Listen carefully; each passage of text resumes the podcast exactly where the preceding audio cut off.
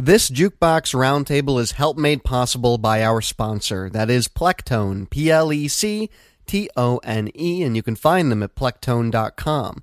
They create a product called the Double Pulse. It is a guitar pick that utilizes two picks at the same time, combined by a soft coupler. And the way this is designed is that both picks are able to act independently of one another, and it creates this wonderful, gorgeous sound. It's so easy to play. It's a wonderful thing to have in your toolkit as a guitarist. The holidays are coming up. If you do not know what to get someone in your family, a friend, a loved one that plays guitar, this is a great stocking stuffer. If you head on over to plectone dot com right now, you can save upward to thirty-five percent on the picks if you bundle them together. They have a couple different versions of the pick, depending on which thickness you would enjoy.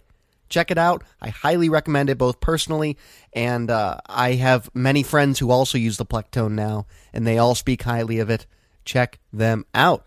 These roundtables could not happen without sponsors like Plectone. Enjoy the program.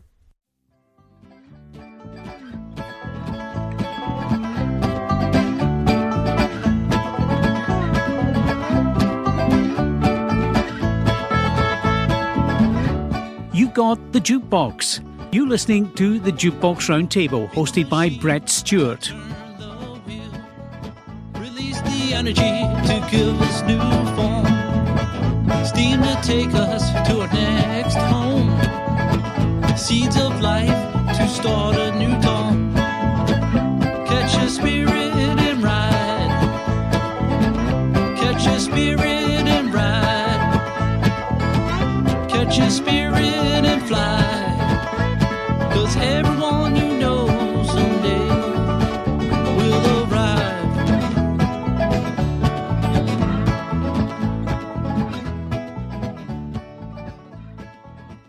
Hello everybody, my name is Brett Stewart, and thank you for joining us for another episode of the Jukebox Roundtable. This is a uh, monthly program in which we're able to complement the main Jukebox program by bringing on guests and panels and producers and musicians, other podcasters, to talk shop about music, talk about what's been going on over the last month in the music scene, and really have a fun discussion that really uh, accentuates what we're doing on the main program very, very nicely, especially because I don't get to talk about a lot of these things on the main program because we're playing a lot of music on that program. So as always on the Jukebox Roundtable, I am joined by two other people on the panel. The first of which is Peter Fisher. He's an independent photographer and podcaster. He co-hosts I D App That on the Blazing Caribou Studios network, and he's planning to host an upcoming podcast called Tina. Uh, he also recorded the theme music for the Overcast podcast. That is a podcast on Blizzard's Overwatch game. Uh, thanks for being with us, Peter. No problem. So, when you recorded the music for the over uh, the Overcast podcast, What kind of mu- what kind of music is it? Uh, sort of electronic thing. I did like a made it like a, a drum beat thing, and I just did basically one, four, five chords, and and tried to since since Overwatch is like a really big uh, adrenaline thing. I, I it's like a driving thing, and I do like a countdown at the beginning, and uh, very cool. Yeah, when when I recorded it, the the game was still a year and a half away from being released, so we didn't have any any idea what the music was going to be like. So I just tried my best and did it, and been I think they're up to like eighty episodes now, or eighty-five episodes. Yeah, the Overcast has definitely been prolific. Uh, they're friends of. Friends of mine, not friends of this show because they've never been on this show, but they're friends of this show because they're friends of mine. We're going to drop a sponsorship, an unpaid sponsorship for the Overcast right now. Go check them out. They're pretty cool.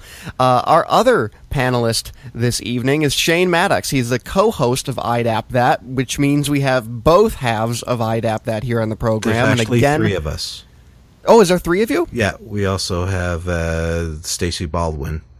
Oh, wonderful. I love Stacy. Okay, then we have two-thirds of I D App That with us tonight. Uh, Shane is also the host of Techies on the Nice Guy Network, and that's a show designed to make your life easier by exposing you to new technology. Shane is also an independent musician in his own right. Uh, he is in the band Else, that is E S, uh, sorry, E L S E, and they're an industrial hard rock outfit. Thanks for being with us, Shane. I appreciate it. Definitely. I love uh, love being on your shows here. It's kind of becoming a habit. Um, really looking forward to this. Absolutely. It's always great to have you on. I've had you both on Geek Cinema Society, and it's always been a pleasure being on each other's programs. I was on I D App That uh, a while back when you were starting the podcast. It's really come a long way since then. I was, I think I was your first guest of whatever the most recent iteration of I D App That was. Yep. And I had a load of fun on it, and I've been listening to it ever since, and I think you guys are doing a great job. Oh, well, thank you. So, uh, quick for the listeners, Else is the band you are in. What do you play in the band? What is your role? Uh, I do lead vocals and uh, some some keys here and there. So, very cool. And do you guys play live? Do you have any recorded material? We do. Uh, we do original stuff live, uh, and, and we do have an album out there also. Uh, the album title is "Who Will Cry," and um, our website is else the band dot com. Awesome. Well, people, check that out if you have any inclination to listen to some industrial hard rock. That is really cool. What we're going to do right now is we're going to get into some stories that we're all going to talk about, and then as per the usual format of the roundtable, we will morph that into a discussion. Let's dig into some of the news.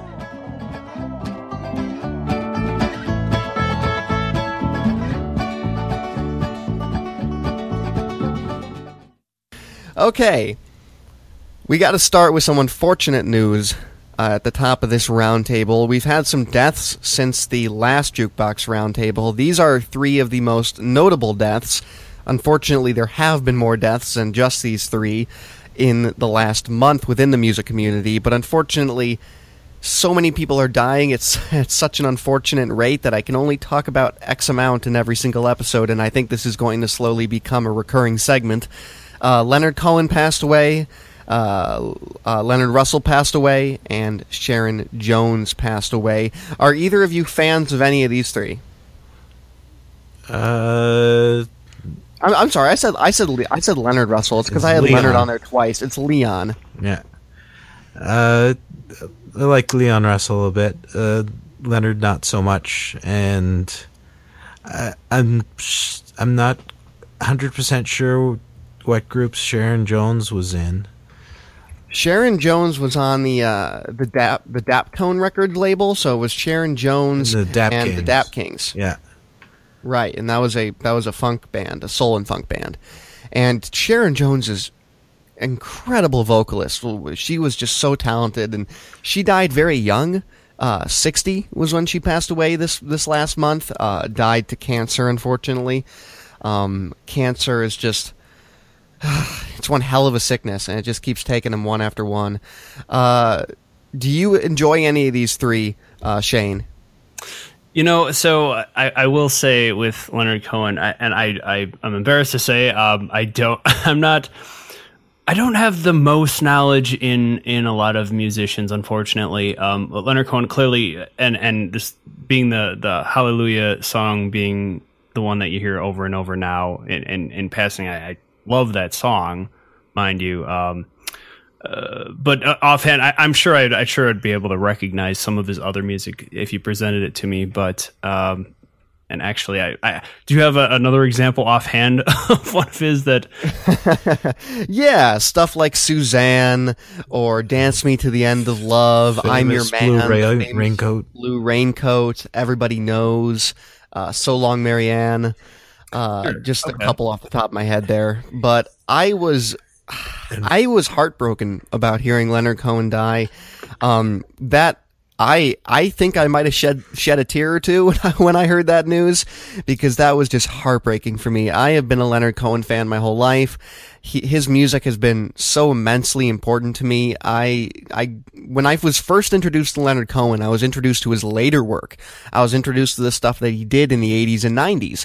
And then I kind of went backward in his catalog and started hearing stuff like Songs for Leonard Cohen, which was his first album, uh, and going through some of his earlier stuff from the late sixties throughout the seventies. And as a songwriter and someone who loved folk, but also liked it when folk mu- musicians experimented, Leonard Cohen was just the pinnacle of that, shy of perhaps Bob Dylan, where he would go out and he would start making folk music, and he would start with these wonderfully intricate songs, you know, composed with a classical guitar. And then he'd, he'd start adding synthesizers, and then he'd bring Phil Spector in and they'd do a record together. And he was just so fearless in that, in that mentality of experimentation. And that's what ultimately just drew me to him over and over again. So I was heartbroken to see him pass away. Uh, he did pass away peacefully in his sleep, which is, uh, most fortunate to hear. You don't want to hear any of these people suffering.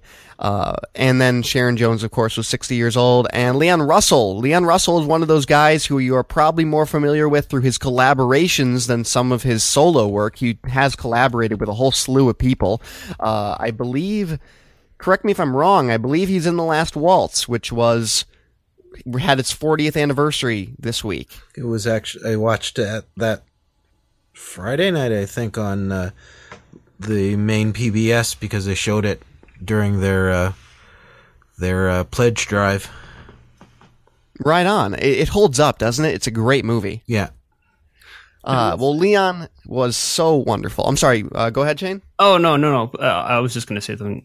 Just mention Sharon Jones. I think I did. Now that you mention it, see, uh, someone on Facebook had posted a picture with her. So it it's coming back to me a little bit who, who she is exactly. But sorry, go, go ahead about Leon then. Yeah, Leon was wonderful. Whether whether it was songs like Tightrope or uh, Delta Lady, Stranger in a Strange Land, uh, did a killer version of Wild Horses. And he was a very talented guy. He did a lot of collaborations with people like Bob Dylan and, and, and George Harrison, and he was quite talented. It's it's a shame to hear him pass away. He passed away in his seventies. Uh, but to move on to some lighter news, because unfortunately I feel like I'm going to have to start off every Jukebox Roundtable letting people know that their idols have died. Uh, Snoop Dogg. He's a pretty great guy. This is totally evergreen. This is totally uh, something of little consequence in the grand scheme of music, but it made me so happy to read this story. Snoop Dogg hands out three thousand turkeys in Inglewood, California on Thanksgiving. This is the third year Snoop has gone and done this in the Californian neighborhood, and uh, it's something he's pretty passionate about, and this is not the first time Snoop has been very philanthropic in his endeavors. He also started a football league for at-risk youth, and he's been very instrumental in launching a peace march in the wake of police and gang violence in these neighborhoods. What do you guys think of this? I think this is pretty cool. Snoop's doing this. Yeah, that's very cool. Yeah, I, uh, you know, he's a shall we say pretty chill dude. Uh, it's a good way to put, put it. Yeah, one might guess, and uh, you know, he hasn't had a lot of. I mean, maybe at one point in his life, he he. was a little more, um, a little less chill, maybe. I don't know. I, I don't. I don't know the whole story of his life or anything. But, but as far as I can remember now, uh, he seems like he's been a pretty friendly dude. So I think this goes along with, with his whole kind of uh, personality and everything. And I, yeah, I think this is great. Yeah, I love it when hip hop artists in particular do this, because I see so many people uh, of the. I'm calling you out, baby boomers, right now. I'm sorry, but I got to do it. I see a lot of people of, you know, my parents' generation and of the baby boomer generation who say, "Look at them, them hip hop artists going out there and rapping about the drugs and the bitches." And I'm like, no, Snoop is out there handing out three thousand turkeys and managing peace marches and little league leagues. You know, he's a great dude, and, and we see this so much. I don't. I hope they weren't special turkeys. Oh, that's a good question. Were they special turkeys? You can't do that until January first in California. Oh. To be fair, I think Snoop was probably stoned out of his mind while giving out these turkeys. I don't think he's ever not stoned. I think no. He's actually stoned while sleeping. uh, Snoop once said in an in a, in a A M A that the only person who is more stoned than he is at all times is Willie Nelson. That he can't he can't outsmoke Willie. No. But no one else has anything on Snoop. Uh, so yeah, just a tiny little bit of news. It, you know, everyone around us is dying. The world is going up in flames, but at least Snoop Dogg is giving out free turkeys on Thanksgiving in uh, neighborhoods like Inglewood. That is so cool. Big props to Snoop Dogg. Back to some more controversial news. Uh, Joe Corey, who is the son of Sex Pistols manager Malcolm McLaurin, burned seven million dollars worth of punk artifacts on a ship out in the Thames. This was in protest of an increasingly more uh, consumeristic culture Uh, he called McDonald's a punk brand uh, owned by the state, establishment, and corporations. It's time we threw it all in the fire and started again. Punk is dead. Stop conning a younger generation that is somehow uh, that. Wow, his co- his quote makes no sense here. Okay, he says what he is saying is that uh, major corporations have taken punk, and I don't know if I fully agree with this because I've I've yet to see. At one point, he says that McDonald's now has punk, uh, like food, like like punk themed food, and I don't know if I've seen that. No, no it, it, he what he's saying is that punk has become a McDonald's brand. by, by the state, so it, it it he's saying that it it's like a it's not music anymore. It's Mick music. It, it's it's like a commodity, a cheap commodity that that the state uses to keep keep people control people's thoughts and actions. Do they though? like like is is punk in a in a contemporary position that is influenced heavily by the state? Well, co- corporations, because because the uh, they got to have record companies making them, and they if they're making money off of them, if they weren't making money off of them, they wouldn't be wouldn't be re- releasing their albums. That's true, and I mean there are things. For example, here in Chicago, there is Riot Fest every year, which is a very punk-oriented fest, and you'll have acts get up on stage at Riot Fest and start, you know, preaching truth to power about how you need to take down your corporate overlords and retake the punk mentality, and which is complete B S because they're on stage at Riot Fest. There's a Coors Light logo hanging behind them, and they're selling merchandise with, you know, Diet Pepsi uh, stitched into the tag. So I kind of get where Joe's coming from here. It does make me sad as a fan of punk music to see him burn all this stuff. He actually did go out on a barge, uh, burned it. It was pretty... Uh, pretty bombastic, and I think he's paying homage to his late father because in May of nineteen seventy-seven, uh, the band released God Save the Queen, the Sex Pistols, during the week of Queen Elizabeth the Second's Silver Jubilee. And his father, McLaurin, organized a boat trip down the Thames where the Sex Pistols would perform their music outside the Houses of Parliament. The boat was raided by the police and McLaurin was arrested, thus achieving his goal of obtaining publicity. So, yeah, he probably got this idea from his dad, right? Yeah, Malcolm was was one for for uh, subtlety, right? No, no, making a statement because uh, I heard a story that uh, Midge Orr of Ultravox was uh, walking down the street. This was before he was in Ultravox, and Malcolm's Malcolm McLaren's uh, limo stopped, and he rolled down the window. Would you like to be in a in a band? I said, well, how do you know I'm a musician? Oh no, I I don't care whether you're a musician or not. You just have the great a great look to be in the band. So it the, the Sex Pistols was basically the house band of his shop on on the high street in London called Sex. So that's where the Pistols from the Sex Shop. So he he he wasn't wasn't much. He was all into the promotion of of the music more than the music itself. Right. Yeah. I I find this fascinating because when you look at McLaurin and the fallout that he had with the Sex Pistols, uh, so much to the point that in the eighties he was taken contr- uh, he was taken to court by uh, by Johnny Rodden, and uh, and they bouted over the Sex Pistols contract rights. At which point, uh, he he he had those stripped from him.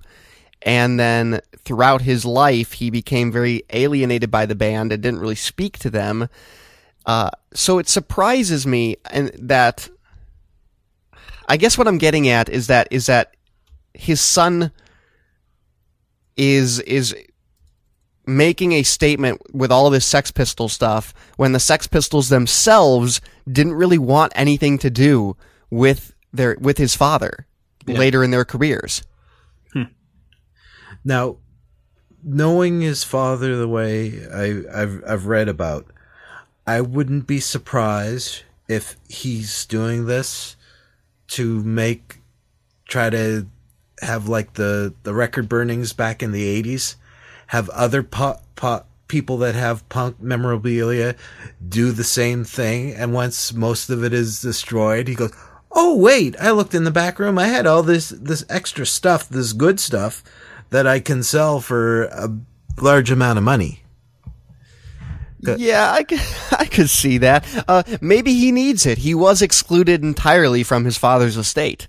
Uh, his I father's estate so. went through probate and ended up going to the woman that his father had married, I think, about ten years or so before his father died.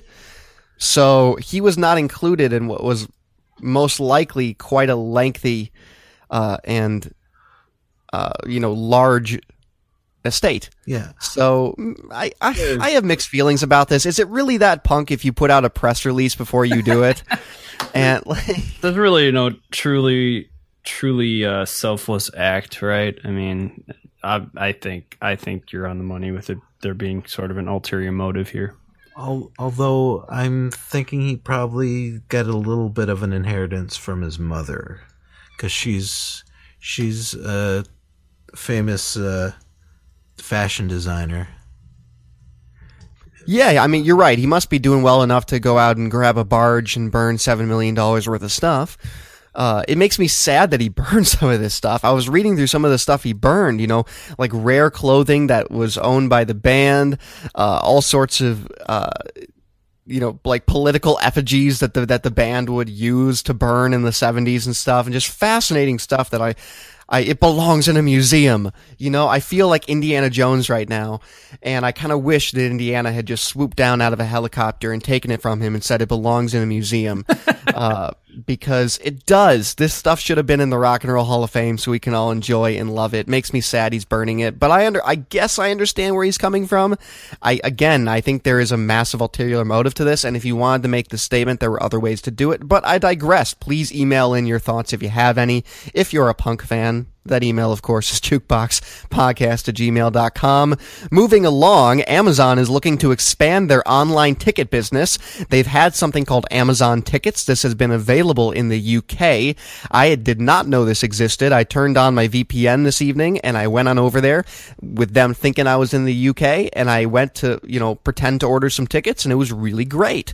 It was like buying stuff on Amazon, and it had all sorts of, like, Amazon pricing discounts and stuff for Black Friday, which is going on right now, uh, which is weird that it would be on the U K site because Black Friday is directly tied into Thanksgiving, which they don't have, but I digress. It is really neat to me that Amazon is looking to expand this ticket business outside of the U K, potentially to the U S and Europe, which they would like to do potentially within the next year. Uh, Shane, are you a concert goer at all? I occasionally, yeah, I do. I do attend, uh, which I think I'd attend more, uh, being in a band.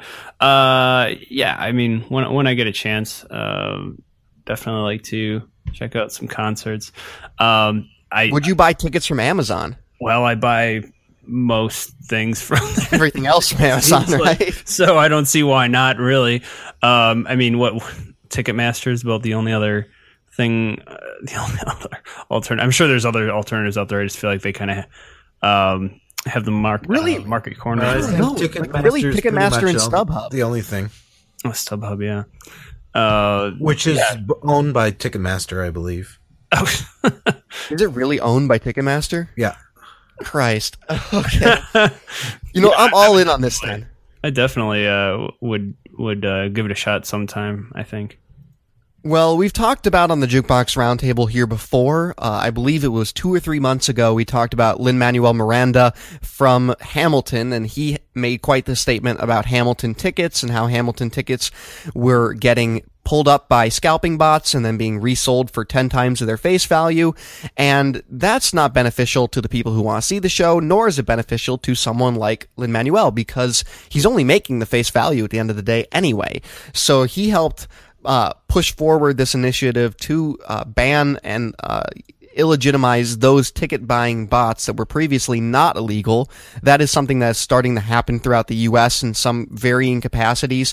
And I would love to see Amazon potentially put a dent in Ticketmaster, because Ticketmaster is awful. Uh, Ticketmaster charges you twenty percent of the ticket fee uh, in extra fees. And and Ticketmaster has this weird uh, this weird control over this industry that is that is frighteningly uh you know monopolizing. So I would be very happy to see this change. What about you, Peter? What do you think? I just did a bit of of uh, of Googling, and I guess StubHub is owned by eBay. But oh, okay. But I, I, I love how Ticketmaster can go, okay, you're paying us money for these tickets. Now we've got a fee for you to pay us money to get right. the ticket. Oh, and there's handling fee, and there's this fee, and that fee. It's like A T and T. Yeah. I, whenever I can do it, I like to keep Ticketmaster out of it, but they've got like almost exclusive rights to most things. So it's like, yeah, well, it, it, it we charge you a, a fee to buy from us. Okay, well, where else can you buy it from that doesn't have the fee? Oh, no place. We only sell them. Yeah, it's absolutely ridiculous. And okay, so I just did a test here. And I went into Amazon Tickets, and I tried to buy tickets to the Beach Boys at the Scarborough, the Scarborough Open Air Theater. It's going to be Wednesday, May twenty-fourth, twenty seventeen, in the U K.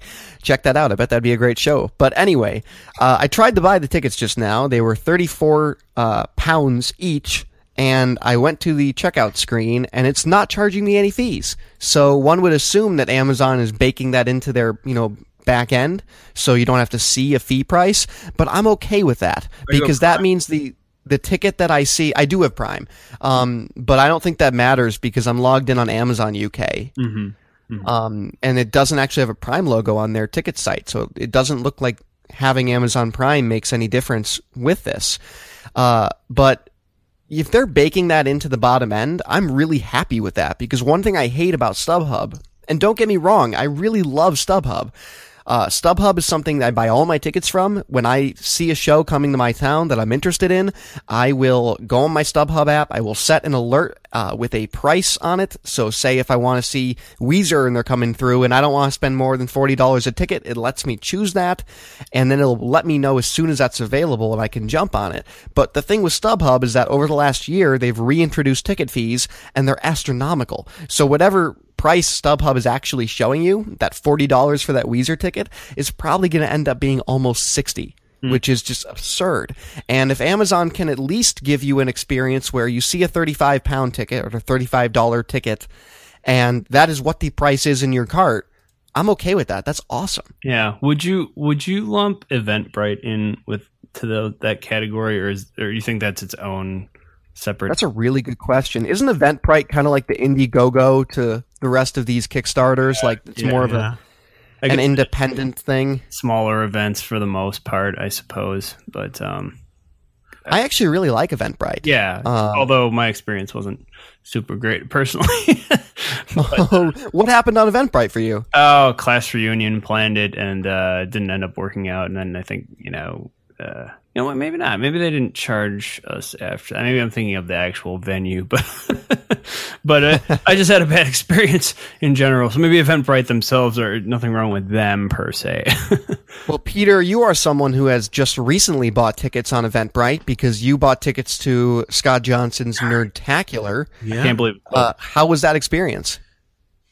Good. I uh, actually had. Earlier in the year, bought tickets to HalCon, which was like the Comic Con in Halifax, and I I haven't had any problems with them. Uh, and looking up, I think they're somewhat connected to PayPal. Uh, Did you get hit with uh, fees for the Nerdtacular ticket? Does Eventbrite hit you with uh, ticket fees? Not that I remembered. That's awesome. Uh, I can check my email to see what it. I really hope more tickets get freed up, like the post stated. Cause right, I know. I was hoping to go to Nerdtacular as well. I don't think it's in the cards for me this year because I have so much going on. I don't physically think I could get down there in time. Gotcha. But uh, I am all about... Here's how I feel in my capitalistic American persona. All I want is for more competition to lower prices for me as a consumer. Mm-hmm. And if that's what Amazon can come in and do, because they've done that for literally every aspect of my life, I kid you not, I needed pens I needed pens this week, and I ordered them on Amazon mm-hmm. because it's free two-day delivery. I didn't need pens right away, so I figured why not get a giant box of them sent to me for a quarter of the price of going down to Walgreens on the corner or whatever, and it was great. I got my giant thing of pens today, and then I needed some groceries and didn't have time to get groceries, so I ordered from Amazon Prime now, and it was cheaper than the grocery store, and I didn't have to go anywhere. So if Amazon can move this into my life as well, I'm all about it. Uh, last thing I'll throw out on this story is that Amazon is filling a bunch of positions in this. Uh, they are looking for software engineers and entertainment business developers. If you're someone who would like to work for Amazon, maybe that's something you could look into. Uh, moving along, I want to drop a couple other news stories and then we'll get into our discussion. Buenos Aires uh, in Argentina has banned synthesizers. Uh, this is a weird story, and this is one of those stories where I had to uh, I had to go and do some digging to make sure I wasn't reading one of those fake news stories on the air. And it's not. There, I should stress there are stipulations. Essentially what happened in Buenos Aires is that they have been struggling very heavily with people overdosing at E D M festivals and electronica music festivals. So what they decided was to take it to the extreme, and they decided that uh, we are going to ban these E D M performances that, quote, have synthesizers or samples. Uh, which which is very odd to me. This seems like instead of cutting off the snake's head, you're just going after its tail, and its tail continues to regrow back as soon as you cut it off. Uh, and then they, of course, predictably ran into problems with this. Uh, Kraftwerk was coming into town, and Kraftwerk is an act that uses synthesizers and samples, but they're not necessarily the kind of act that draws the type of crowd that an E D M festival does, so naturally there would be less, you would think, uh, less potential overdoses. This was taken to a Buenos Aires judge, and they have reversed the, me- the measure by a successful petition to allow Kraftwerk into Uh, the city to play. Now, I think this is stupid on a lot of levels. I think if you have a drug problem in your city, banning synthesizers and samples is a really dumb way to deal with this. Uh, what do you think, Peter? Yeah, it, it's sort of it, it's it's well intended, but it it's sort of it, what comes to mind is the that old senator that was in charge of the internet telling them it, it's a bunch of tubes, it's not a truck. Like they they they kind of have uh, idea, but the so basically what they want is to stop people from dying of overdoses on on at uh, at E D M concerts. So they think, well, they can't have E D M concerts without that. We'll pull that out of the, so they can't use that, and not, not uh, thinking, well, other people use that type of thing too, not just E D M people. So it it it's it it's someone trying to fix a problem, but not bothering to look into the main cause of the problem, and just deciding just to grab something at random and saying no, none more, no more of that. Right, because this one thing that strikes me as particularly stupid about this is that if you are someone who is potentially prone to have an, odor, an overdose at an E D M concert, you're probably someone who is doing drugs anyway. So what are you going to do? Your E D M concert got canceled and you're like, oh, guess I can't do drugs anymore. There's no E D M concert to go to. Like, no, they're just going to have an overdose in their basement. So this is such a roundabout way of solving that problem. Uh, what do you think, Shane? Yeah, what it, what it particularly reminds me of is the co- folks that make the correlation between video games and violence. Um, yes. And yeah, no, no, they're not actually violent people at all. And and in fact, uh, I think uh, video games probably is, is something that lets allows them to take out some of that violent violence in, in video games in, in certain cases. Um, yeah, in this case, yeah, I think they're just going to be more bored and want to do more drugs probably when they go home. I I don't know, maybe. That's well, that's a great that's a great parallel is the whole violence in video games thing, and even. That is something. Let's let's delve into it. We'll we'll we'll, we'll delve into some sad stuff here, and then we'll we'll hop right back out. But like, remember when Columbine happened in the late nineties here in the in U S and the the blame was sent toward video games. It was sent toward uh, Doom, and then it was sent toward music. It was sent toward stuff like Marilyn Manson, which is what uh, Klebold and Harris were listening to at the time. And neither of those things are what directly causes someone to go shoot up a school. Uh, that's absurd. And and later in a documentary, uh, Bowling for Columbine, the Michael Moore documentary, you know, Michael Moore had Marilyn Manson on it, and he was pretty eloquent. He said, yeah, my music's not causing this, neither are trench coats, neither are video games. There is a systemic issue with how uh, we raise our children and how we monitor their mental health and how we and how we you take care of them. And these are things that can be prevented through that, not by me making less music. And I think that the same exact thing could be said here. If you have drug culture in your city and you're struggling with this, this is a really bizarre way to go about that. It sounds like what they should be doing is having initiatives within their city to reduce, uh, to reduce drug use that aren't just, you know, banning synthesizers. Like, that strikes me as so odd. So the next, like, so, so ABBA, you know, ABBA's has, has a date in Buenos Aires, and now ABBA can't come through. Uh, oh, my God. I don't know if they have a date or not, but that'd be hilarious. No, if, if Buenos Aires says ABBA cannot come stop through. Stop the Mannheim Steamroller and, concert. Any band with a synthesizer. I mean, that goes for anything. That goes for one of my one of my favorite bands, uh, Linkin Park. I'm, you know, they, and they have just about every instrument, you know, you could have in a in a in a rock band anyway. But, uh, yeah, that's true. And I've been to a Linkin Park concert covering one for a, for uh, a publication, mm. and I can tell you that there is there's not a big drug culture at a Linkin Park concert. There's really not. Uh, so this is a little absurd, and I hope that this continues to be overturned as more and more acts come through Buenos Aires that are using synthesizers and are not prone to E D M drug culture. And I also hope they can solve this issue, because I understand their distress.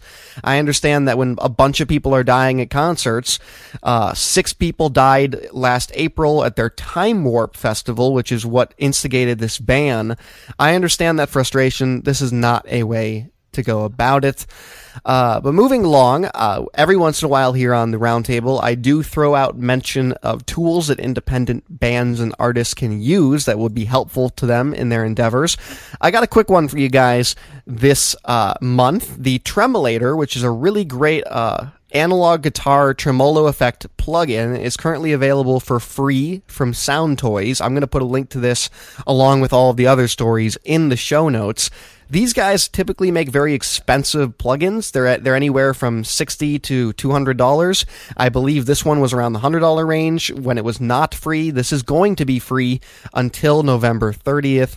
And uh, Peter brought up a great question at the top of our program before we started recording, and that was, what does this work inside of? Uh, because it doesn't list GarageBand, but it does list Pro Tools, Logic, Digital Performer, uh, Cubase, Nuendo, uh, Sonar, and Ableton Live. I can confirm that it does work in Audition as well, and I would imagine it would work in GarageBand, right, because it is just a V S T plugin, and all it means is that if it's not on this list of stuff that they have tested, they can't put it on there. But uh, I would just email them, or uh, I'll let you guys know. I'll I'll have someone plug this in the GarageBand, and I'll and I'll put it in the show notes. I would guess if it works in uh in Logic, it probably should work in GarageBand. Yeah, one would think. And it's always great for these things to pop up, because a lot of this stuff is very expensive for independent artists, and uh, it's hard to get a hold of this sort of software. So I always like to throw this in the show, because you never know when someone just wants to add this to their digital rack, and now it's available to them. The only thing you got to do to get it is just make a free account on Sound Toys. You don't have to provide them anything. You can immediately unsubscribe from their spam email, and you're going to be good to go. Is this something either of you would download as independent artists? Maybe. I, I went on it right now. I went to try it, but you also have to have an iLok account, uh, iLok account number. Oh, I actually do have one of those. iLok account number. What is that? I thought that was part of their. Um, I thought that was part of Sound Toys. It could be, but I don't know, because because it'll ask for your email and your name and that, and then iLok number. So, huh. Yeah, so well, if it's what I think it, I'm looking at right now, the, the at least the U S B drive iLok, like the thing for V S Ts that uh, I had gotten for uh, East West Instruments V S Ts, came with it, or I think I had to buy it separately, but it's just oh, interesting. So do you need iLok to actually download this? That I don't know for sure, but if it's talking about iLok, I would imagine so.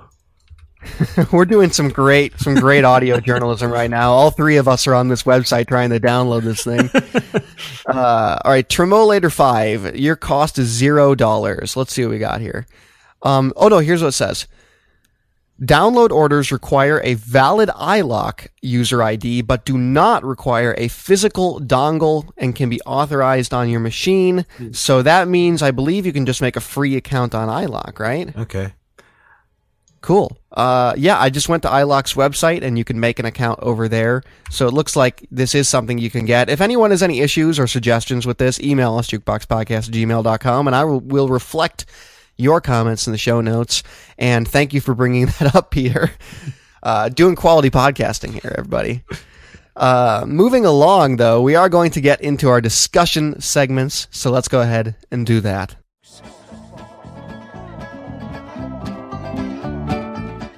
Okay, we are back. We have two discussion segments uh, for the program this month. The first one I want to talk about is the elephant in the room in the music community. This is something that has been very divisive. A lot of people have had opinions on this. I certainly have a very strong opinion on this. I love to get the opinions of both of the guys on my panel. Uh, Kanye West. I could just end right there and we could just have a very divisive conversation, uh, which we've done on this show before. But Kanye West... He's been Kanye's been having a hard time lately. Uh, Kanye, to give people a bit of a timeline, Kanye went on stage about a week ago and had one of his characteristically long and confusing rants about how he would have voted for Donald Trump. That's fine. I mean, we're not gonna we're not gonna vote judge here on the Jukebox Podcast. But he definitely seemed like he was in a weird mind space, even weird for Kanye. And then after that, he got back on stage and did a rant. Uh, I think two or three nights later, where he just railed on the radio uh, scene. He started attacking Hillary Clinton. Uh, started attacking Apple, title music, uh, started saying that, you know, radio was essentially rigged against artists like him, uh, shot some, uh, uh, some, you know, ammo across the bow at people like Jay-Z and Beyonce, who are typically, you know, his closest collaborators and confidants. And then the day after that, it was announced that Kanye had been admitted into a hospital, quote, uh, for his own safety. Now, I should specify that Kanye, the rumor, it has not been confirmed, but the rumor is that he was hospitalized for exhaustion, for working too hard. He did uh, cancel the rest of his dates in his tour. Uh, over twenty dates were canceled. And there have been many conversations about this in the music community, about mental health, about Kanye in particular, about whether or not people think this is valid, that Kanye had this breakdown and what it means. So before we dig into the nitty-gritty of this, I would like to get a broad impression from each of you, uh, looking back at this, what you think is going on with Kanye. Why don't we start with you, Shane? Oh, what's not going on with Kanye? Uh, right. So... I, I, I keep thinking back to this. He's come, he's come a long way since Jesus Walks. Uh, I think was one of his hits way back. No kidding. Uh, and I, he lives a very interesting lifestyle. Uh, you know, I, I don't know. I, I, I think he definitely must, if I had to guess, has to have some sort of mental disorders, right? I mean, just based one on. Would think. One would think, I, I, and it, whether or not he's been diagnosed with anything, I I don't believe that's been disclosed to the public, right? No, it hasn't. No. Um, well, whether he's working too hard, I think that's probably not the most true statement. I mean, I, I'm not try- not trying to say he doesn't work hard in, in his industry and everything and what he does, but. Um, I think a mental breakdown is more likely what may be what's happened here, if I had to guess. Um, yeah, I think that's a that's a fair analysis. I think Kanye. I think one thing to remember is that uh, he does do. I mean, aside from the touring and the recording, he does have the whole fashion line going for him that he puts a lot of work into. My understanding of the fashion line is that he's very meticulous over it, that he micromanages every tiny aspect of it. Uh, the last line of it didn't do so hot, so maybe he is under some pressure to improve that and to get a better reaction from the public. Uh, Peter, what do you think about this? Yeah, uh...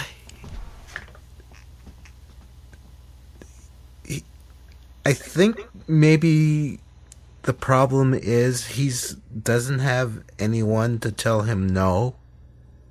Surrounded by a lot of yes men. Yeah. So so unlike Snoop, who who who had to struggle to get where he is, Kanye, at least for the last ten years or so, is he's fall the victim to to what happens to celebrities. People want the celebrity to like them, so they'll say, yes, that's great, that's great. And he doesn't seem to have the ability to be self, so, like, look at what he does and be self-critical of it. Because, like, what he did with the... Uh, what's her face? The Shake It Off, uh, Taylor, Taylor Swift. Taylor Swift. It it it's he seems to be a sort of bit, bit of a a showman, not in like not in like he puts on a great show. Not that he doesn't, but like he he he uh, prospers in. In him, I don't know. I lost what I was going to say, but but I think it sounds like you're saying he maybe prospers in the limelight a little bit. He does create a lot of drama, perhaps perhaps intentionally. Yeah, and and since there's no one to tell him no, he just keeps on going and going. So he might be at a at a point where, since he's gone going continuously, he's like at a at the end of what he can do, like not, not what he can do, but like his, he's exhausted himself so much that this is what happens. You know, and that Taylor Swift thing was incidentally uh, over him thinking Beyonce had the best album of the year. Right. And now, right. You know, best music video of the year. I'm going to let you uh, finish, but. Oh, sorry, Peter. Just kidding. Oh, yeah. Um, yeah, uh, what else was I going to say here? Uh, well, I, I'd throw one thing out here. I would throw out that my personal opinion has been that when Donda West died in two thousand seven, Donda West was Kanye's mother, that I think that was a very... a very hard thing for Kanye. Kanye has always been described as a mama's boy.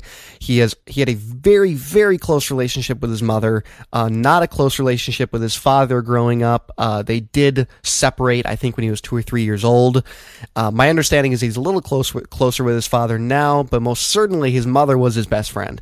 And I think when Donda died, and Donda did die unexpectedly and very young, she died in her mid-fifties uh, due to complications with uh, a plastic surgery. And I think that really messed up Kanye. I truly, honestly believe that, that Kanye was so close to his mother that when he lost her so unexpectedly and tragically, that sent him down a very weird path. Because when you look at his public persona and the way he acted post Donda West death, it's way more drastic than anything he did prior to that. And part of that was also her wrangling him in, because she was his manager. She was uh, intricately involved in his music. And I think that set him on a very weird path. I think that, uh, I personally think that maybe the thing that happened to his wife two months ago probably didn't do him any favors when he found out that she had been robbed and gagged at gunpoint, uh, in Paris. And that probably, you know, sh- rattled his sense of security, I would imagine. So I think a lot of those things contribute to a man who I would argue, and I think a lot of us have thought this for a very long time, pro- I think I think I think uh, Shane is right. He probably does have some sort of mental issues. He maybe does have bipolar. He maybe does has some sort of schizophrenic tendencies, and this causes him to act like that. Uh, Shane, you have a you have something to say? Yeah, I, actually, that, that was exactly what I was going to say before. Is was was the point exactly to your point about his mother? And I I know I remember um, for whatever reason, right after this happened, um, Kanye went on uh, Leno at the time, right? So this was that long ago now, but. That's, and then they performed uh, that song with, what was it, Rihanna and Jay-Z? I want to say it was something along those lines. Um, but they immediately after that, he actually went up and to talk with Leno and and apologized to the crowd and to, to T V. This was after the Taylor Swift thing. And and one of the things that Jay Leno brought up was his mother and whether or not he felt that she would appreciate, you know, him uh, doing those types of actions, uh, what he did to, to Taylor Swift and everything. And, you know, I, I think he got pretty teary eyed at, at that point, as you know, understandably. And I think um, I, I wholeheartedly agree that that probably did have a big impact on um, on the person he's become uh, these days. Yeah this, yeah, this was two thousand nine on the Leno on Leno's program where, uh, yeah, Leno asked him whether or not his mother would approve of some of the things he had been doing, and um, he said he was very rude and he'd like to apologize to Taylor in person. Uh, I don't know how well that's held up. He's been kind of he's been kind of dicey with Taylor over the years. I think when you hire or I think when you hire a uh, a model maker to make a f- naked Taylor Swift to put in your music video without her knowledge, mm. uh, or allegedly without her knowledge. There is some proof that maybe she did know about it, but yeah, he's been a little, he's been a little dicey with her in the past. But I, yeah, I, I struggle with this because I'm one of those people that I love Kanye's music, and I think I truly believe he is a genius. I think the stuff he makes is revolutionary, and I'm one of those people who has to constantly defend him. When people say, you know, who's your favorite hip-hop artist? And I say Kanye West, and they're like, oh. uh, or you just, people find out you're a Kanye West fan. And you have to be like, yeah, but you have to separate him from the person, and it's hard to do. He's like, he's basically a contemporary John Lennon in this fashion. I imagine that a lot of people in the seventies had to be, had to defend their John Lennon love because John Lennon was an asshole too, and uh, and that's hard to do. And I think you do have to separate the the personality of the of the person versus what they put out creatively and musically. But I can hope I can you know hope that Kanye can get help that he needs, because I would love to look back at Kanye in ten, fifteen, twenty years and see him progressing as a as a more stable adult, because this is not the first time that Kanye has exhibited endless uh very unstable tendencies, which makes me sad, because I, you know, if, if they're hospitalizing Kanye be, for fear of his own, of, for fear of, uh, safety to himself, that, that worries me a little bit. I don't want Kanye to do anything to himself. I love Kanye, and I hope he can get the help he needs, despite him being a divisive figure. And I know a lot of people don't like him. Yeah. I mean, the same could be said about, you know, your favorite actor or something, uh, whether or not what they do, you know, off camera is a little loony or something. Uh, you know, you, you kind of have to respect them for for their art.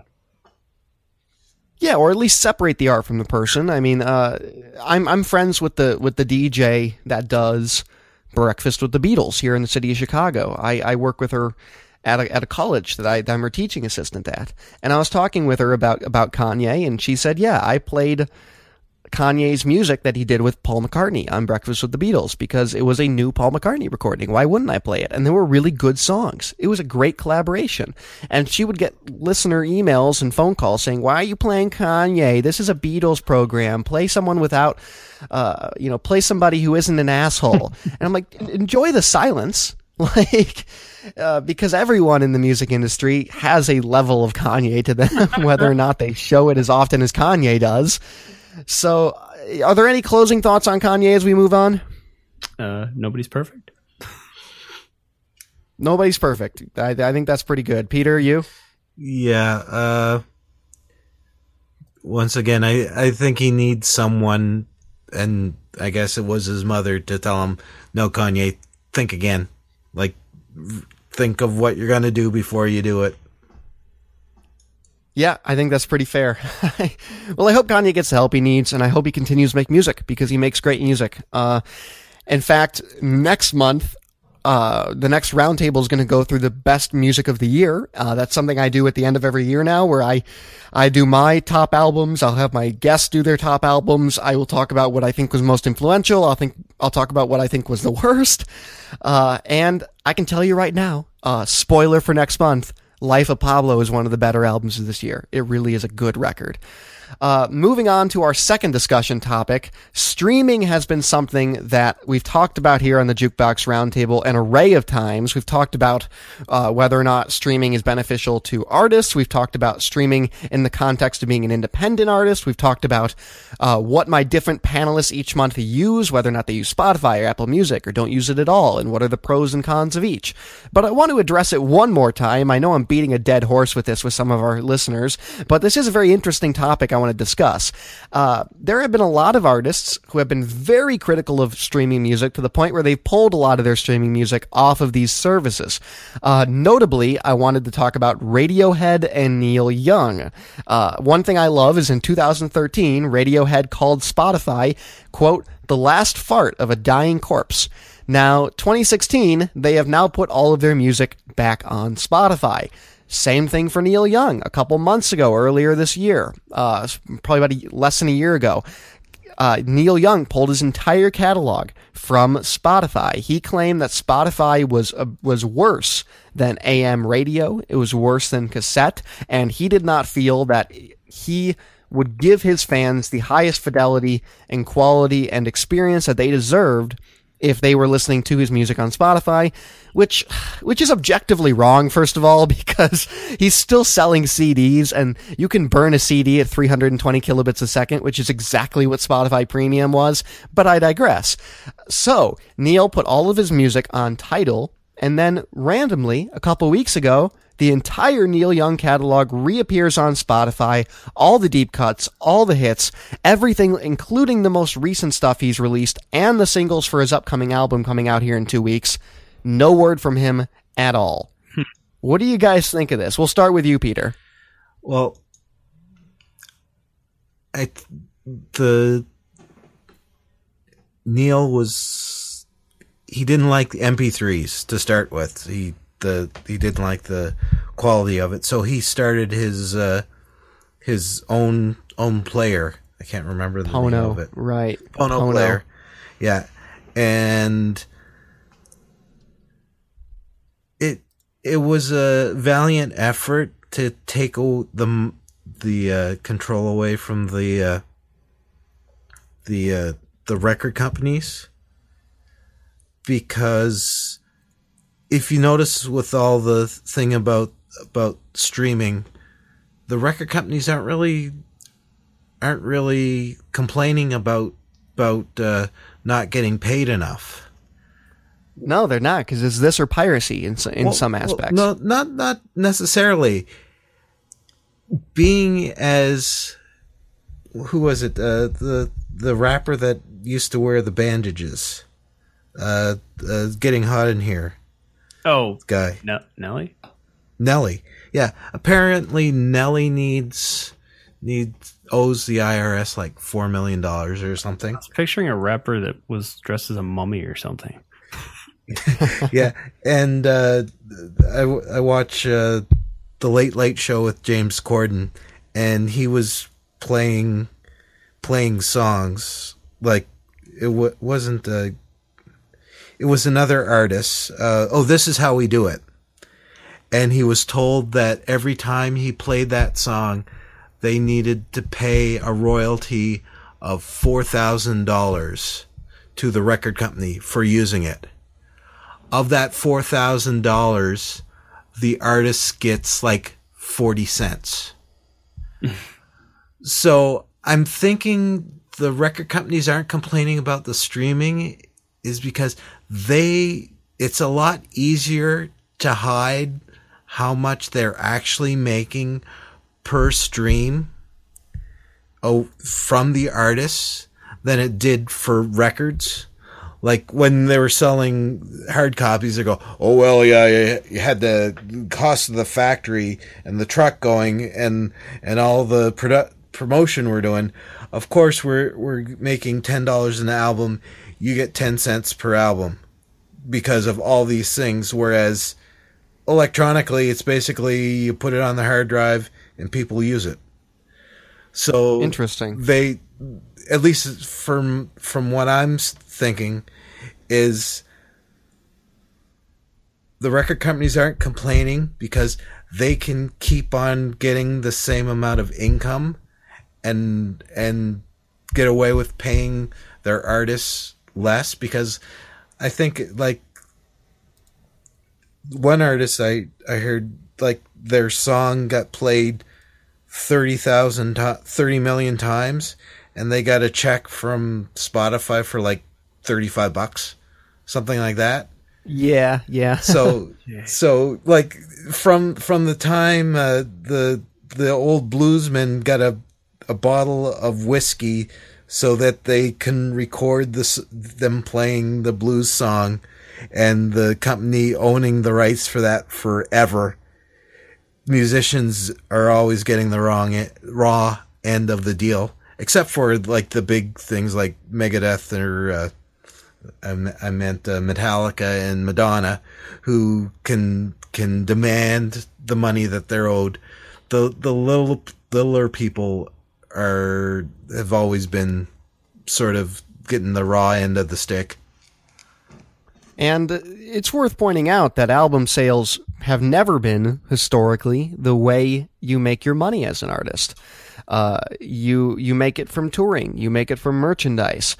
Uh, back in the in the forties and fifties and early sixties, as Peter alluded to, you'd have a lot of artists, particularly black artists, who would record for re- uh, record labels like Chess, like Stax Records, uh, and you know they'd pay them a fifty bucks and a bottle of bourbon, and they'd be on their way, and then they'd record something that we're still listening to today, and they'd never get any royalties to from it, but that's okay because they just move down the line and record something else different for Stax down the road, uh, a different record label. So yeah, this isn't necessarily a lot of money out of the artist's pocket, considering that the way they're making their money has primarily not been affected, and if anything, concert and merchandise prices are going up. Uh, one thing I do find interesting about these two particular people is that they were so adamantly against streaming, and they are not the little guy. I, I would argue that Neil Young and, and Radiohead are right up there in that aforementioned echelon of Madonna and and Metallica. They are artists who can choose how they make their money and make it any way they want to make it because they know that people are going to come and buy their music. I really dislike that Neil Young did this. I had a moral qualm with the fact that I thought Neil Young was exploiting his fans because he would pull stuff off Spotify but put it on Tidal, even though if you're paying for ten dollars Tidal instead of twenty dollars Tidal, you're still getting the same quality that the Spotify people were getting. And then I go to the record shop and every other new New double vinyl is anywhere from twenty to, to thirty dollars, and Neil Young prices his at almost sixty. And then you look at his C Ds. If you want to buy a C D of his last record, you're going to spend almost twenty dollars. In contrast to, like, I bought a C D uh, last week for a gift. I bought it to Pimp a Butterfly for someone as a gift, and I spent eleven bucks on it, and it was a new C D. So Neil Young raises his prices across the board throughout everything he does. And that gave me this huge moral qualm with, with with him, because it wasn't this statement of artistic independence. It was this statement of, I'm taking away accessibility in favor of charging you ten times as much. And that was something that I really didn't like with Neil Young. And Radiohead maybe doesn't really do that, because Radiohead actually has given out their music for free. Uh, so there's definitely a, there's not a direct parallel to be made between the two, but both of them recently in the last couple weeks have reverted and put all of their music back on there. Uh, Shane, why do you think they do this?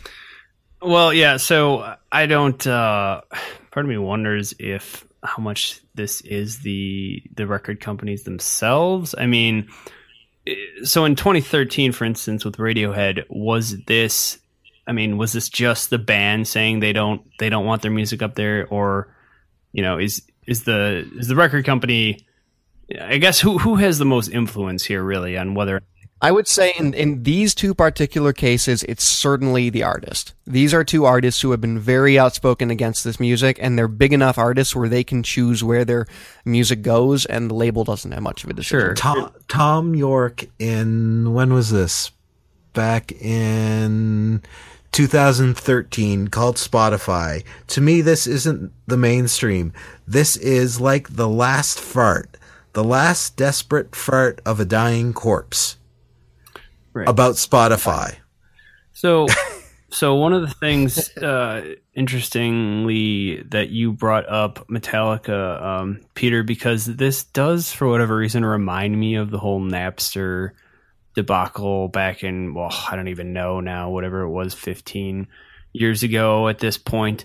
Um, and I, I guess I kind of feel like there's always some controversy like this, you know, whether it be going from, you know, vinyl to to digital, or um well, I guess cassette was in there at one point, but I feel like artists probably always have something to say about the direction the uh the media uh, medium is headed, because I, I, yeah I mean I don't know exactly what in this case they, they thought there was going to be a th- this was a sales um I think that's the primary concern, right? Was that I, I, I guess I'm not. I'm not. Well, it's weird because with Radiohead, their concern was that they were getting paid so little, and that the artist was not being fairly compensated, which is weird considering Radiohead was the first band to ever go on the internet and say, "Hey, just pay us what you want." Yeah, yeah, exactly. Uh, so it's already kind of a weird thing to say. And then with Neil Young, his primary concern was the audio quality,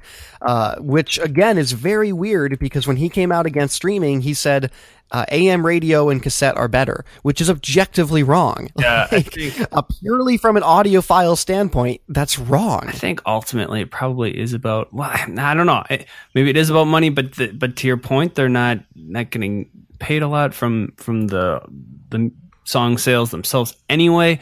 Um, I feel like maybe they they didn't want things to go this way, and yet they clearly are, and they'd rather get paid something for, you know, as little as it may be. Um, the the fact of the matter is, is that Spotify is here to stay, or and you know, music uh, services such as Spotify are here to stay, and I think they maybe are just have given up on trying to fight it. Maybe everyone Did- else is there. Didn't Radiohead have an app where you could listen to all their music? Because I know there was a band did. that did that. Could be. Doing quality podcasting where I Google it. Um, yeah, it was the Polyfauna app. And uh, but I don't think you could actually listen to their catalog on it. It was one of those weird things where it would play Radiohead music and it would like create like a like a shaded cell virtual world that shapes around the music, basically a visualizer. Mm-hmm. Um, so, yeah, uh, I, I I I always find it odd when Radiohead and Neil Young are the people making these statements, because they are the they are, I hate to say it, but they are the corporate machine. They don't want to they don't want to admit that they are. Again, this is like the bands at Riot Fest standing in front of a of a Dell logo complaining about corporatism. And this is kind of the same thing. It's Radiohead complaining about this, and and they've been a, a mainstay of the of the contemporary commercial music scene for the longest time. You can't sit there and complain about streaming and then sell four hundred dollars concert tickets. I just don't get it. Uh, so for people who are curious, like I said with Neil Young, all of his music is on Spotify now. And with Radiohead, they've gone as far as not only is all of their music on Spotify, but stuff they had previously never put on streaming, stuff like In Rainbows. That was the album that in two thousand seven they offered for free. That's on streaming as well, along with the uh, with the disc two, which was all the outtakes. And then they've even released all of their singles, including reissues of singles they had released in the past. So they really went all out. Both of them did when they put their music back on Spotify. Yeah, some I think some bands just take a while to give in to certain things. Such, I mean, bands like what the Beatles and I want to say Metallica too, for the longest time weren't even on iTunes, and uh, right. a matter of time before they realized, okay.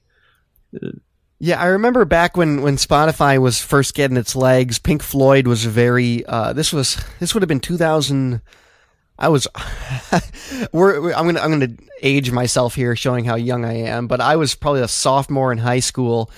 So this would have been like, like end of twenty ten and, uh, and Radiohead, uh, was putting out, no, I'm sorry, Pink Floyd, Pink Floyd, Pink Floyd was, was resisting Spotify, and this was the time when everyone was starting to get on Spotify, and I was on Spotify, my friends were on Spotify, and uh they said, all right, we're going to put Wish You Were Here on Spotify, and if you guys get a million streams of it, we'll put our entire catalog up. And they never thought it was going to happen. It happened in three days. uh so the entire Pink Floyd catalog is available. Uh this was something that the Eagles battled back and forth with for a very long time. Now all of the Eagles is on there. Uh as Shane rightfully mentioned, this is something that the Beatles battled. That was more or less a, a legal, logistical thing that once Michael Jackson did die, a lot of this, a lot of these doors opened up for the Beatles catalog, uh, because Michael Jackson was very, very much against the Beatles catalog being used in any of those uh, ways. Um, I believe Paul McCartney now has primary ownership of it again. I believe that's recent, actually. Uh, and... Another artist I would mention, and I really do not enjoy his music. Sorry if you guys do, no judgment, but I, I'm not a big Garth Brooks fan. Uh, I really don't like Garth Brooks, and he has been almost the most notable holdout because I, while I'm not a fan of, of Garth Brooks, I can acknowledge that he's huge. He is like country music's Beatles. Uh, he has sold more country records than any other country artist, and for the longest time, you could not buy him, and A C D C was like this as well. You could not buy him on, uh, you couldn't stream him. You couldn't buy digital downloads of him, so you couldn't even go on the iTunes store and buy an M P three. You could not, you could not buy C Ds of his on Amazon. If you wanted to go on Amazon and have them ship you a C D for Garth Brooks, they would not do it. Uh, and you could not buy his C Ds in retail stores that were not Walmart. Uh, Walmart was a deal that Garth Brooks made uh, years ago that you could only buy his music physical copies at Walmart, which was the weirdest thing to me. Uh, and I, I don't know, maybe Garth Brooks knows his audience. I have no idea. But in any case, uh, he recently popped up on Amazon. I was look, I was on Amazon's homepage the other day, and this was just recent. This was October nineteenth. Uh, I, there's a big banner on the top of Amazon that says Garth Brooks has joined the streaming revolution. Stream now on Amazon Music. So they got Garth Brooks, the biggest holdout. Amazon got him. Uh, the revolution. You're too late. Yeah, they're pretty late to the revolution, both Garth Brooks and Amazon. Are either of you Garth Brooks fans? Uh, not, no, not really. Exactly. All right, great. I, I didn't immediately inf- offend anyone at this table then. I'm sure I'll get some emails. Jukeboxpodcast at gmail dot com. Let me know why I'm wrong about Garth Brooks. But, uh, yeah, and, and obviously there's more places to do this now. Garth Brooks clearly was waiting until someone would pay him a lot of money for exclusivity because he's still only available on Amazon Prime Music. So clearly Amazon wrote him a pretty big check, one would have to imagine. Uh, so are there any closing thoughts that you guys have about these types of artists who who hold their music off Spotify or just streaming in general and then finally come back into the fold? Uh, Peter, what about you? I'm I'm just thinking that their them them coming back is not so much as it's Spotify Spotify's the place to be, is that their their original idea of how how to make their money didn't work. So they're just yeah. sort of, sort of go, okay, that didn't work. Okay, yeah, yeah, yeah, you can sell our stuff, I guess. Yeah, has anyone here seen a Pono in person? Uh, in uh, person, no. The Pono player. Oh no. Okay. Like a one of you was said no, the other person was what? uh, yeah, that is basically a microcosm of po- uh, Pono. Um, yeah, I, I've never actually seen one in person, even though they were supposed to sell them in stores. And Pono, I don't want to, I mean, who knows? Maybe they sold some to a diehard fan base, but Pono really fell on its face. And that was something that Neil Young was, was die hard on for a really, really, really long time. So much so that if you go to Pono's website now, they have it all shut down because they're, quote, working with a new content partner. So who knows what's going to happen with them? Maybe they're selling it off. I would not be surprised if, if Neil Young would um, basically sell the Pono technology to a company like Apple uh, in the same way that they bought Beats and, and integrated that into what they do.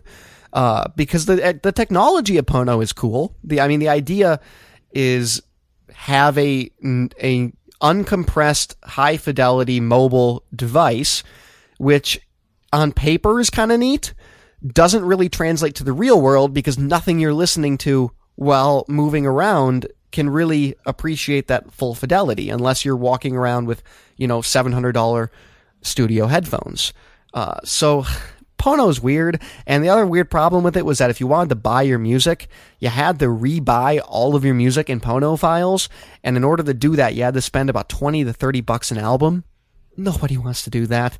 So that's my guess. I'm throwing that out there right now on the Jukebox Roundtable, that Neil Young is going to liquidate po- Pono into a bigger company, and they're going to scrap it for whatever it's worth.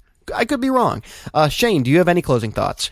Yeah, I think I just kind of wonder if some of these artists are just And, and understandably so, but are just very protective of their music and don't want it. Don't, although it's ironic with Radiohead to say this, but uh, don't really want to be giving their music away for free, um, or right. or having, or they at least want it to be their choice. Yes, uh, they don't want it. Uh, they don't want to be making nothing off of it.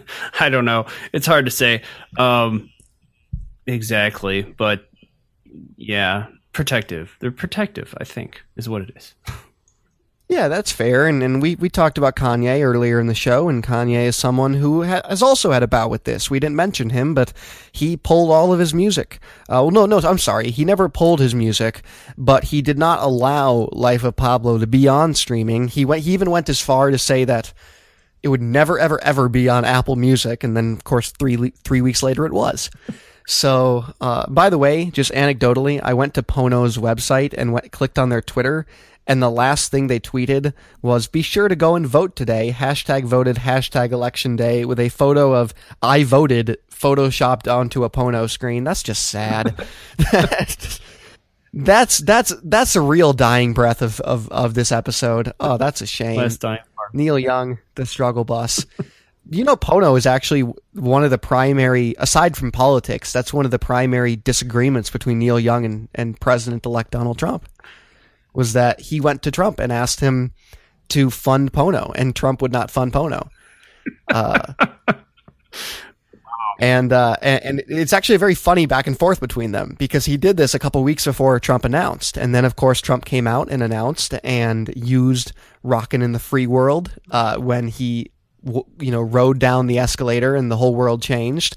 Uh, and Young was very outspoken against him. He said, don't use my music. And then Trump turned around and said, but, but you came to me as a friend and, and you wanted me to fund your project. And, and so I can't use your music, even though you're, you came up to me and you were, uh, you were cozying up to me to get money. And I, I kind of see where Trump's coming from with that. But in any case, Neil Young, uh, Radiohead, go stream them now. Uh, if you'd pirated their music previously because they made it difficult to get, you don't have to do that anymore.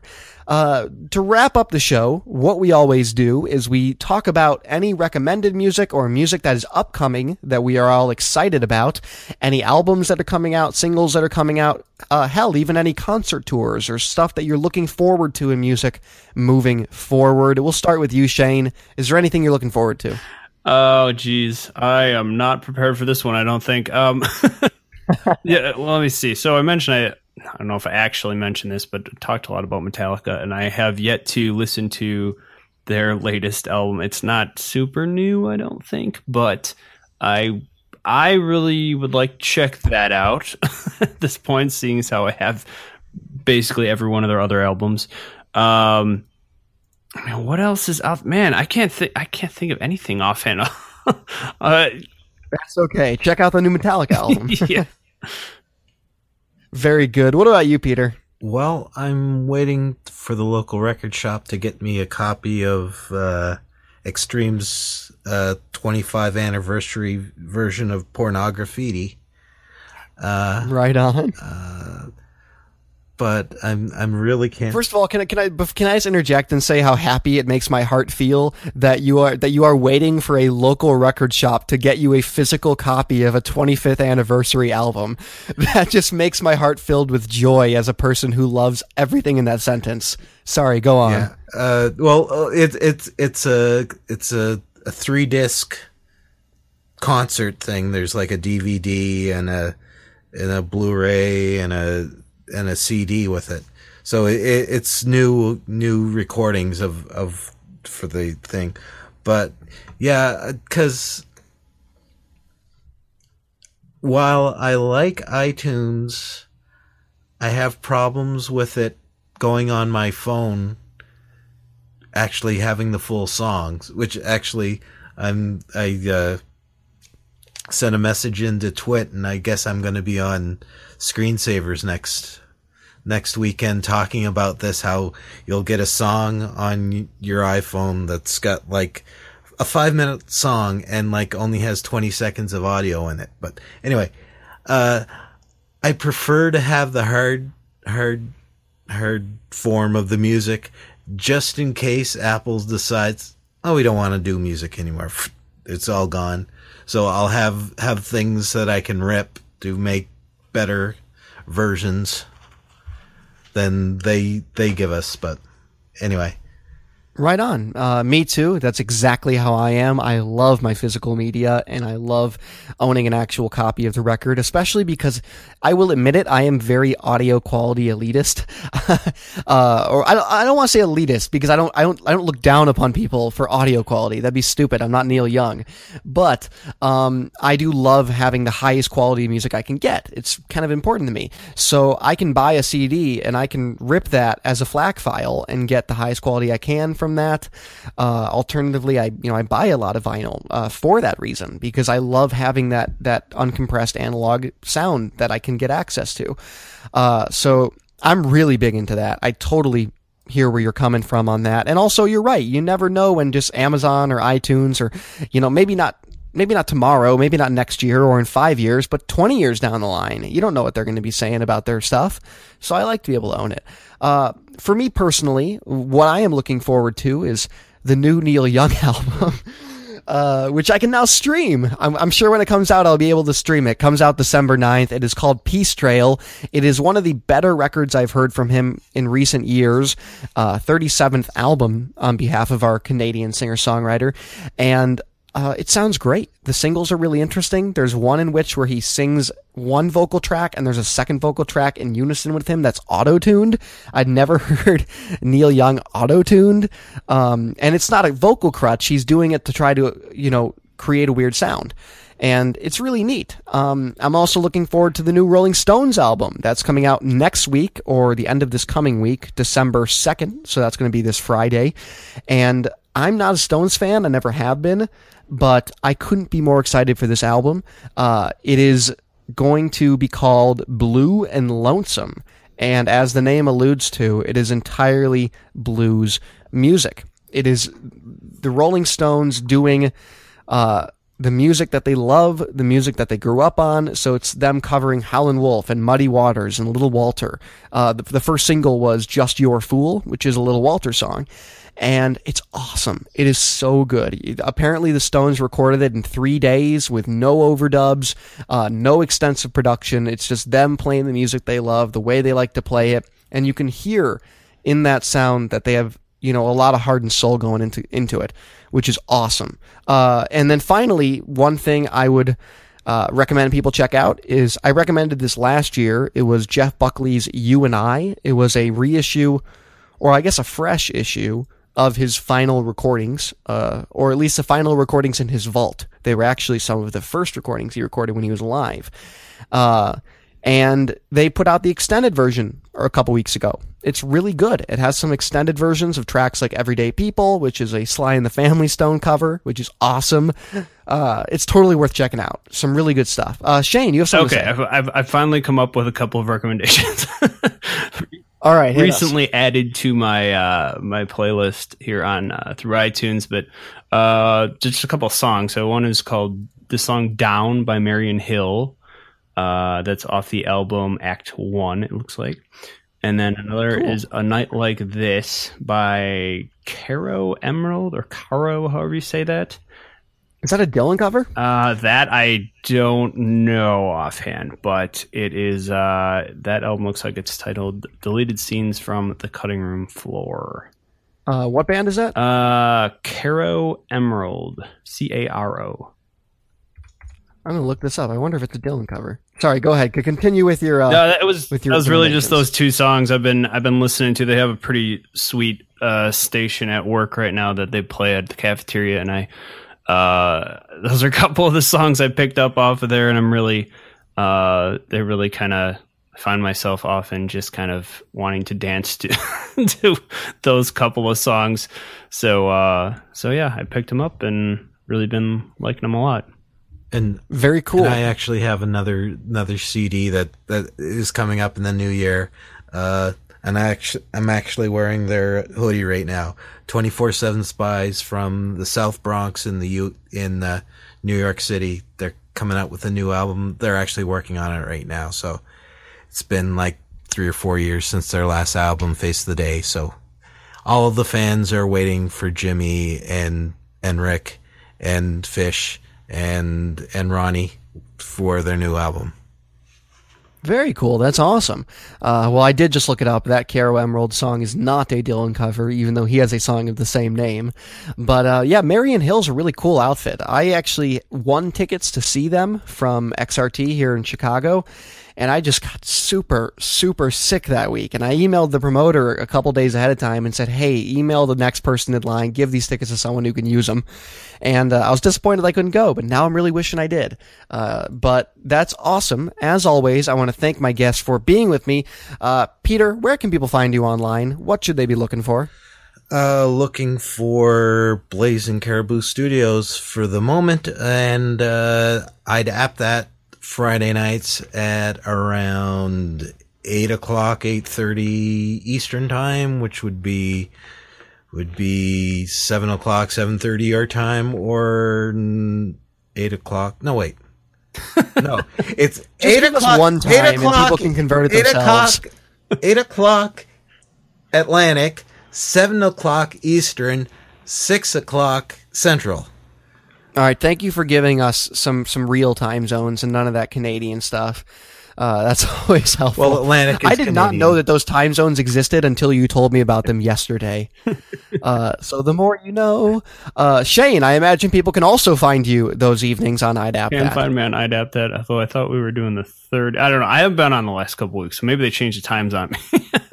But I wanted to say it was uh, seven thirty uh, Eastern. Does that sound? Yeah. Yeah. Okay, good, good. All right, we'll go with that one. And uh, as as you mentioned at the top of the show, you can find me on uh, Techies also. Uh, that's on uh, the, my network, Nice Guy Network. And then, uh, yeah, so else the band dot com is, is the band. You can listen to some of uh, our music on there at, and then, I don't know, I have, I'm on Twitter at ShaveMadOx. That's actually my personal music. I also do dabble a little bit in Uh, it's been a while. Uh, the, the band's been keeping me pretty busy, but uh, maybe someday I'll do a little more music there as well. That's awesome. Well, of course, people will be able to find all of those links in our show notes. My name is Brett Stewart. It's always a pleasure to host the Jukebox Podcast. The next episode that's going to be in your feed is probably going to be another Jukebox Roundtable because I'm going to be doing one in mid-December. Uh, please note that I released all these episodes for November a couple days later than usual because of the holiday weekend. I know people are, they're, they're giving thanks. They're, uh, the day after immediately, you know, running down their neighbors and friends and family to get good deals on dishwashers and televisions. So you got to make sure to preemptively give thanks to them before you trample them in Best Buy. Uh, so I know you're all busy doing that. So that's why I'm releasing this stuff this weekend instead, a couple days after the fact. As for the episode for December, Uh, another announcement, this was also on the jukebox, but just to remind people, I will have an episode coming out the twenty-fifth of the month, as I do every month, which means it'll come out on Christmas. So I get to record a jukebox podcast not only on Christmas, uh, but on my birthday as well. So I'm looking forward to that. Uh, thanks so much, everybody. It's been a pleasure. Uh, find us, jukebox podcast at gmail dot com. We'll see you later. Bye. Bye-bye. The Jukebox Podcast is available on all platforms and podcast directories. Visit the show at jukebox podcast dot com for more content, or email us at the jukebox podcast at gmail dot com.